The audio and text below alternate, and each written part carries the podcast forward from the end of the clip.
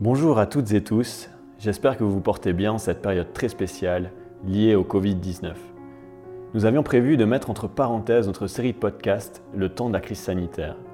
Mais finalement, cette période est aussi propice à écouter des histoires, des contes ou des récits. Nous sommes donc partis à la rencontre de Nicolas Perruchou, un amoureux d'histoire qui a accepté de nous conter deux légendes liées à Vercorin. Pour cela, il nous accueille sur la terrasse de la résidence Swiss Peak qui nous a très gentiment mis à disposition une table et deux canapés. Nicolas va nous proposer deux histoires. La première s'intitule La pierre de l'adieu. Bonne écoute.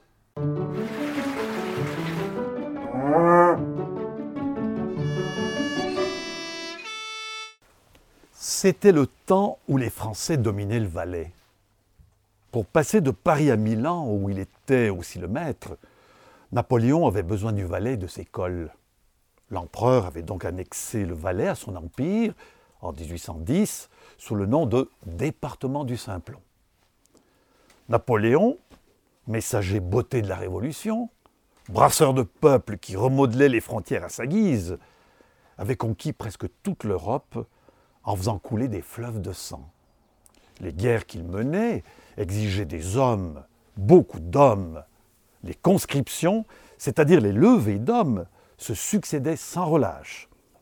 Et le Valais devait fournir lui aussi son lot de soldats. À cette époque, à Vercorin vivait un jeune homme dont la légende a conservé l'identité. C'était Michel Joaquin Perruchou. Un beau garçon sans doute, comme le sont tous les jeunes hommes dans l'épanouissement de la jeunesse.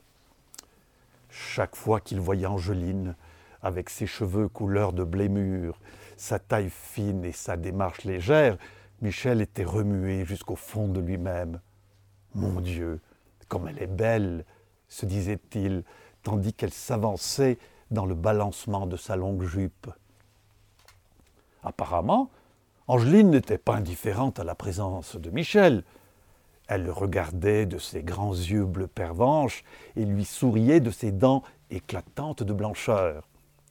En âge de se marier, Michel n'imaginait pas la vie sans Angeline. Pour elle, il construirait une maison en bois de mélèze et la couvrirait de bardeaux, avec une grande chambre pour eux-mêmes, une autre plus petite pour les enfants. Pour elle, il était prêt à tous les efforts. Mais Angeline, que pensait-elle de ce projet? Il fallait que Michel le lui demande, et c'était une demande difficile à formuler. Il se répétait cent fois la demande qu'il allait lui faire, mais le moment venu, bouleversé, il bredouillait.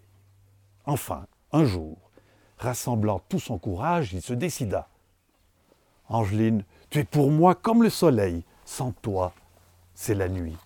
Et ce soleil, je voudrais tant qu'il brille pour toute ma vie. Je t'aime, Angeline. Es-tu d'accord que nous nous marions? Angeline le regarda avec ses grands yeux bleus. Je ne dis pas non. Lorsqu'ils se rencontrèrent au prochain rendez-vous, Michel remarqua tout de suite qu'Angeline avait perdu son sourire et ses yeux bleus leur éclat. Qu'est-ce qu'il y a, Angeline Mon père ne veut pas qu'on se marie. Mais pourquoi? Elle hésita, puis se lança à mot rapide. Il veut pour moi un bon parti.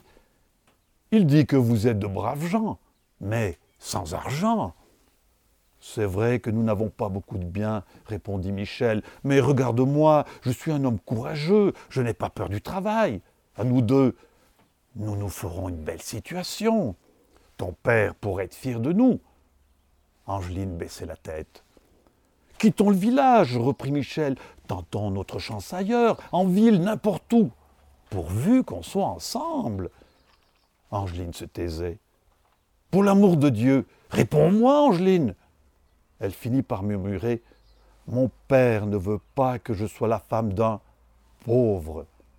La pauvreté, ce n'est pas une tare ni une maladie. Nous sommes pauvres, mais honnêtes. On ne peut pas en dire autant de certains riches de la commune. Il y eut un long silence, puis la voix claire d'Angeline Je ne veux pas faire de peine à mes parents. Ils ont tout fait pour moi. Je les aime. Plus que moi demanda Michel. Les yeux bleus se détournèrent de lui et elle s'échappa. Il la vit s'en aller sans se retourner. Ayant perdu l'appétit, Michel dépérissait. Le jour, il tentait de faire bonne figure, mais à ses yeux rougis, on voyait bien qu'il souffrait. La nuit, l'image d'Angeline le poursuivait, et sur sa paillasse, il se répétait de longs discours pour la convaincre. La lumière de l'aube était longue à venir le soulager. Arriva le 20 juin, la Saint-Boniface, jour de la patronale de Vercorin. Le matin, tout le village assistait à la messe solennelle. L'après-midi, tous se retrouvaient sur la place devant le château pour le bal. Les militaires qui le matin avaient relevé la cérémonie de leur présence animaient le bal avec le tambour et une petite fanfare. Comme ils avaient bien arrosé les raclettes qu'on leur avait servies, les musiciens détonnaient. Mais peu importaient les fausses notes du bugle et du baryton, la musique mettait les cœurs en fête. Michel se tenait avec les jeunes gens, Angeline avec les demoiselles dans leurs plus beaux habits. Le bal commença. Les couples se formèrent et se mirent à danser sur le gazon. Bientôt, Michel vit Angeline danser dans les bras de Jean Vocat, un garçon d'une riche famille. Aussitôt, il rentra chez lui. En février 1813, le crieur public annonça un avis du maire de la commune. Tous les jeunes gens, âgés de 20 ans et plus, devaient se présenter devant la maison du maire à Chalais dans un délai de deux jours, à compter du 8 février, pour le recrutement, sous peine d'être poursuivis comme réfractaires. Le jour venu, Michel et les jeunes de Vercorin se présentèrent à Chalais. Le maire et un officier recruteur les attendaient. L'officier portait un bicorne frappé de la cocarde tricolore et des bottes de cuir noir impeccablement cirées. Il dit Citoyens, l'empereur a comblé le valet de ses bienfaits. Il vous a apporté les lumières de la révolution et les progrès de la civilisation. Il a fait de vous, valaisans, les membres à, les membres à part entière de son glorieux empire. Dans sa générosité, il a dépensé des millions pour transformer le sentier du Simplon en une voie carrossable et ouverte au commerce. À vous, désormais, de lui témoigner votre connaissance en servant dans ses armées. La commune de Chalais doit fournir trois conscrits. Comme le prévoit le règlement, Seuls les conscrits ayant moins d'un mètre 488 mm seront exemptés pour défaut de taille. Pour vérifier si vous avez la taille voulue, les plus petits parmi vous, vous allez donc passer sous la travée fixée à ces deux montants. Les plus petits s'avancèrent, passèrent sous la travée sans la toucher de la tête. L'officier leur dit, méprisant, Vous n'avez pas la taille requise, rentrez chez vous. Puis, s'adressant aux autres, vous allez tirer au sort un numéro dans cette urne. Ce numéro sera porté à côté de votre nom inscrit sur le registre tenu par le maire. L'un après l'autre, dissimulant leur appréhension, ils se mirent à tirer les numéros. Michel le numéro 3. Le tirage au le numéro 4, pardon. Michel eut le numéro 4. Le tirage au sort terminé, L'officier reprit la parole. Les numéros 1 à 3, vous êtes mobilisés pour l'armée active. Honneur à vous qui allez servir dans les armées de l'empereur et vous couvrir de gloire sous ses aigles. Les autres, vous irez dans la réserve. Les trois hommes que le sort avait choisis baissaient la tête, sombres, tandis que les autres riaient de soulagement. Ils avaient échappé aux marches forcées, à la noire angoisse des veilles de bataille, à la mitraille et au canon. Tout à coup, un homme se précipita vers l'officier et se jeta à ses pieds. Monsieur l'officier, pitié, je ne peux pas partir. J'ai quatre petits-enfants à charge. Ma femme ne peut pas suffire à la tâche toute seule. Gouverner, faire les foins, le bois, le jardin, et tout, et tout. Je ne peux pas partir et la laisser seule. Le dernier n'a que deux mois. Pitié. C'était Simon de Vital de Vercorin, lui aussi. Allons, relevez-vous, soyez un homme, lui fit l'officier. Dans ses pauvres habits, les épaules secouées, les mains jointes, Simon était un spectacle à remuer le cœur. Il se releva et se dirigea vers le maire. Pitié, monsieur le maire, j'ai quatre bouches à nourrir.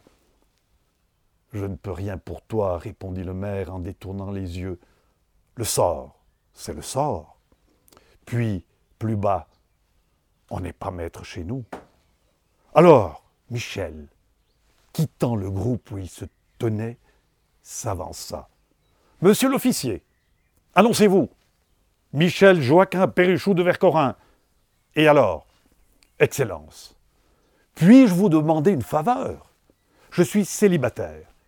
Inscrivez-moi sur la liste à la place de ce père de famille.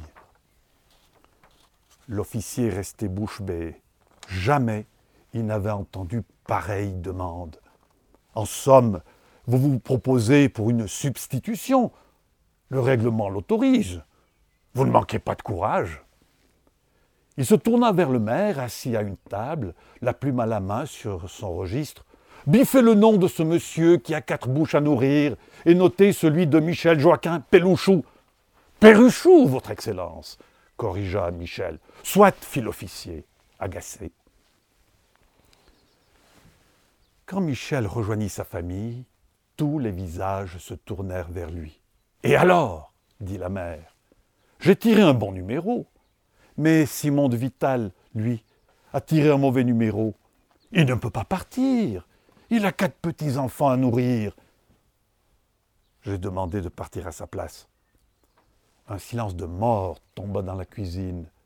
Soudain, le père, se levant et repoussant le tabouret d'un coup de pied, T'es pas fou de nous faire ça Nous, on a besoin de toi ici, avec toute la tâche qu'on a. Ton devoir, c'est de nous aider, pas de te faire tuer pour un autre. Il tapa du poing sur la table, puis sortit en claquant la porte. Des larmes dans la voix, la mère dit Mais pourquoi tu, tu nous fais ça? C'est à cause d'Angeline. Mais pas du tout, maman. Regarde notre situation. On a beau travailler comme des esclaves, on ne gagne rien. On est tous pauvres ici à Verconrin. On ne fait que survivre. En prenant la place de Simon comme soldat, je gagnerai de l'argent. Je pourrai vous aider. Votre vie sera moins dure. Et il déposa sur la table quelques pièces qui brillaient. C'était sa prime d'engagement. Je vous en enverrai d'autres. La vie sera plus facile pour eux, dit-il en montrant ses deux frères et sa sœur. Michel, tu es brave. Jamais, au grand jamais, on t'aurait demandé une chose pareille. S'il t'arrive quelque chose, qu'est-ce qu'on va faire? Il n'arrivera rien. Je vais faire attention, protesta Michel. Et le père poursuivit la mère en pleurs. S'il lui arrive quelque chose, qui va le remplacer? C'est toi le chef de famille en cas de malheur. C'est ton devoir de prendre sa place. Il n'arrivera à rien. Le père est de bonne constitution, il est prudent. On dit ça, mais un malheur est si vite arrivé. La veille du départ, Michel voulut saluer Angeline une dernière fois et imprimer son visage et ses yeux pervenches au fond de son cœur. Il alla chez elle, le cœur battant, il frappa à la porte, la mère ouvrit. Angeline Elle est à Vissois chez une cousine pour quelques jours. Alors, il eut une idée. Il prit un ciseau à tailler la pierre et un marteau. Puis, il descendit le sentier qui mène à la plaine. À l'entrée de la forêt, bah, je deviens ému. À force de lire ça, hein, ça, ça m'émeut. Donc, à l'entrée de la forêt, il trouva ce qu'il cherchait, une grande pierre, au bord du chemin, à la frange lisse comme la page d'un livre. Il se mit à genoux et grava en lettres majuscules le mot adieu. Peu après, il quitta Vercorin pour rejoindre son bataillon. Aujourd'hui, la pierre est toujours là, avec dessus le mot adieu. Adieu, lik mos qui fait tan choufrik. Après le récit de la pierre de l'adieu, Nicolas nous conte une deuxième légende liée à Vercorin. Cette histoire est directement reliée à la période que nous vivons actuellement. Elle s'intitule La peste noire. Bonne écoute. La peste noire. Qu'y a-t-il de beau à Vercorin? Les anciennes maisons de Mélèze qui s'étagent harmonieusement jusqu'à l'église. Le château, dont les couleurs ont retrouvé leur éclat à la faveur d'une récente restauration la randonnée autour du mont sous le regard curieux des chamois, la nouvelle église avec sa tapisserie d'aubusson et le chemin de vie sur le parvis. Tout cela sans doute, tout cela est beau, mais il faut y ajouter le sourire des jeunes vercorinardes. On n'est jamais assez belle quand on veut plaire. Autrefois, les demoiselles de Vercorin s'y employaient à grand renfort de caracos saillants, de jupes aux plis nombreux et repassés avec minutie, de tabliers aux couleurs éclatantes. Mais c'est dans le choix de leurs souliers qu'elles mettaient toute leur coquetterie. Ils n'étaient jamais assez délicats, assez fins, assez façonnés pour y loger leurs beaux petits pieds.